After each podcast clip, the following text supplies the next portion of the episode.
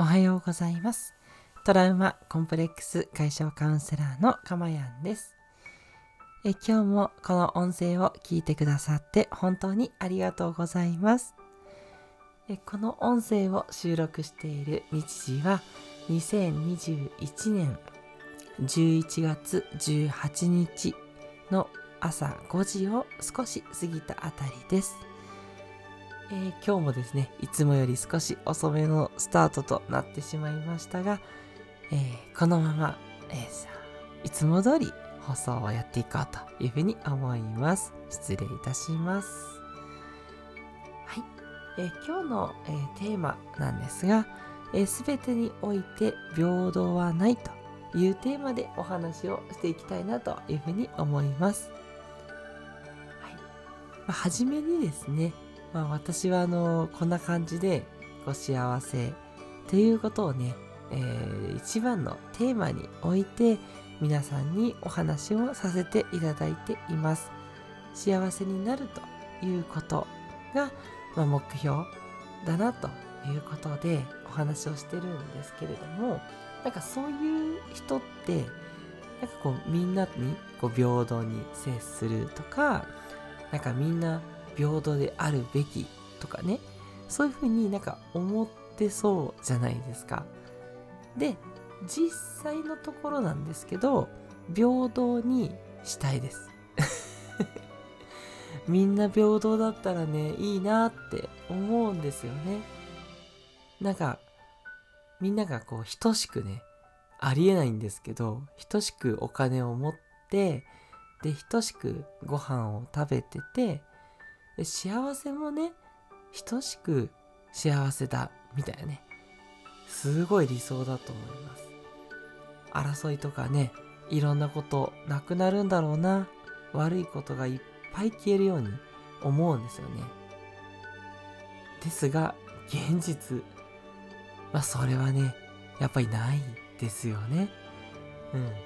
そんなね、綺麗に、えー、分けるっていう、そもそも綺麗に分けるっていうこと自体が不自然っていうね、あの、本当逆説的な言い方になっちゃうんですけど、ないんですよね。ということをね、今日はね、ちょっと残念な感じかもしれないんですけど、逆に真実として知る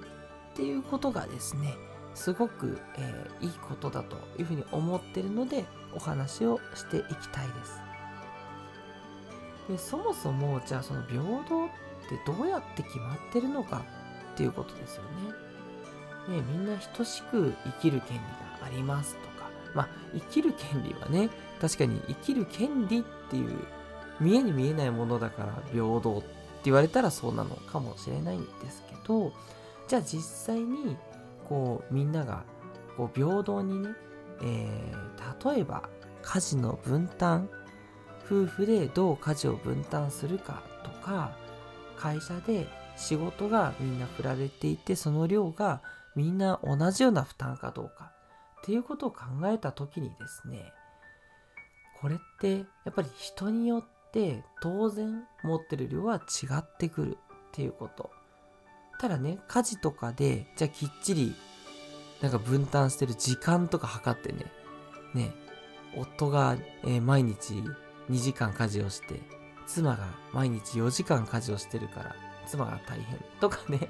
そういうふうにちょっと言えてくる人もいるかもしれないんですけど、ただね、これそれだけじゃないんですよ。つまり、平等かどうかっていうのは、誰しもが自分の主観として見てるっていうことなんですね。ね、客観的にさっきし、じゃあ時間で何時間っていうふうにすれば主観じゃないよね。絶対的なその時間っていう比較をしてるよねというふうにおっしゃるかもしれないんですけど、じゃあこれにおいても平等ではないんですね。なんでかっていうことなんですけど、その理由は人によって大変さが違うからなんですね。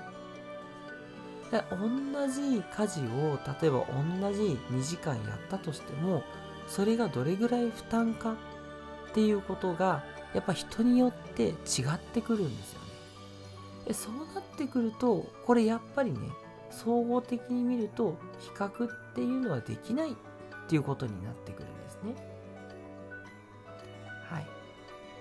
で、じゃあこれなんでその平等はないっていうことを知ることが大事かっていうと、そういうふうに考えるとですね、例えば一見こう楽をしてズルをしていて平等じゃないって思う人がいたとしてもそう思えばですねああの人が本当に楽をしててずるいのかっていうとわからないなと。そういうふうに思えるんですね。で人に対してずるいとかねそっちの方がいいっていうふうに思わなくなるとすごく楽になるんですよ。まあここね、えー、人との比較っていうのが裏にね入ってるんでそれがね平等がないって思えば消えていくんですよ。うん、ここがポイントでとにかく人に対して不公平感を感じないまあそもそも不公平なんですよ。ね、不公平でしかないので不公平感しかないって思うと不公平がなんだろうな消えるんですよね。はい。ちょっとね、あの、意味が伝わってない方もいるかもしれません。ちょっと拙い説明で恐縮なんですけど、とにかく言いたいことっていうのは、平等っていうことはない。なので、えー、あの人の方がとかね、自分の方が、えー、大変だとか、そういうふうに思うことがおかしい、ナンセンスなんだよって思うと楽になる。はい、ここが今日お伝えしたいポイントなんですね。で同じように幸せについてもやっぱり平等はないっていうことなんですね。じゃあお金がね多いね少ないねっていうことが幸せなのかじゃあ同じお金を持っていたらそれは等しく幸せなのかではたまた友達が多い方が幸せなのか少ない方が不幸せなのか。ね考えてみたら当たり前なんですけどそういったね一切の比較っていうのは意味はないし平等っていうことはまずありえないわけですね、ここが本当にポイント。でそういうふうにね考えていただくと人との比較っていうのは本当にナンセンスだしこういかにね自分がどれだけね幸せって感じられるそれを増やしていくことに意識するだけでいいっていうことがね分かると自分にとにかくフォーカスできるんですよね。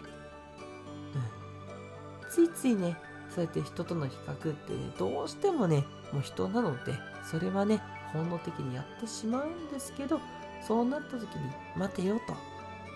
それ本当に意味があるかなっていうふうにね考えてですね、えー、あそうだ自分がいかにどれだけ楽しむか。いかに自分がやりがいのあることをやるか。それだけだなっていうふうにね思っていくと無駄なね時間もなくなってよりね自分のことに集中できると。そうするとねもっともっとまた幸せが増えてくるということなんですね。はい。ということで、いかがでしたでしょうか？すべてにおいて平等はないっていう、もう本当に今日はね、これに尽きるんですけど、もうそれがね、人との比較を減らして自分の幸せにフォーカスできるえそういう原則なんだよということを今日はお伝えさせていただきました。はい、いかがでしたでしょうか？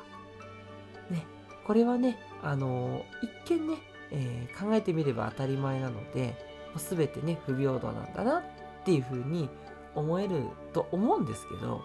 これがね、ちょっと時間が経つとまた忘れちゃってね、ついついね、比較とかしがちですので、是非そこにお気をつけいただいて、ご自身の幸せ量を増やしていっていただけると嬉しいなというふうに思います。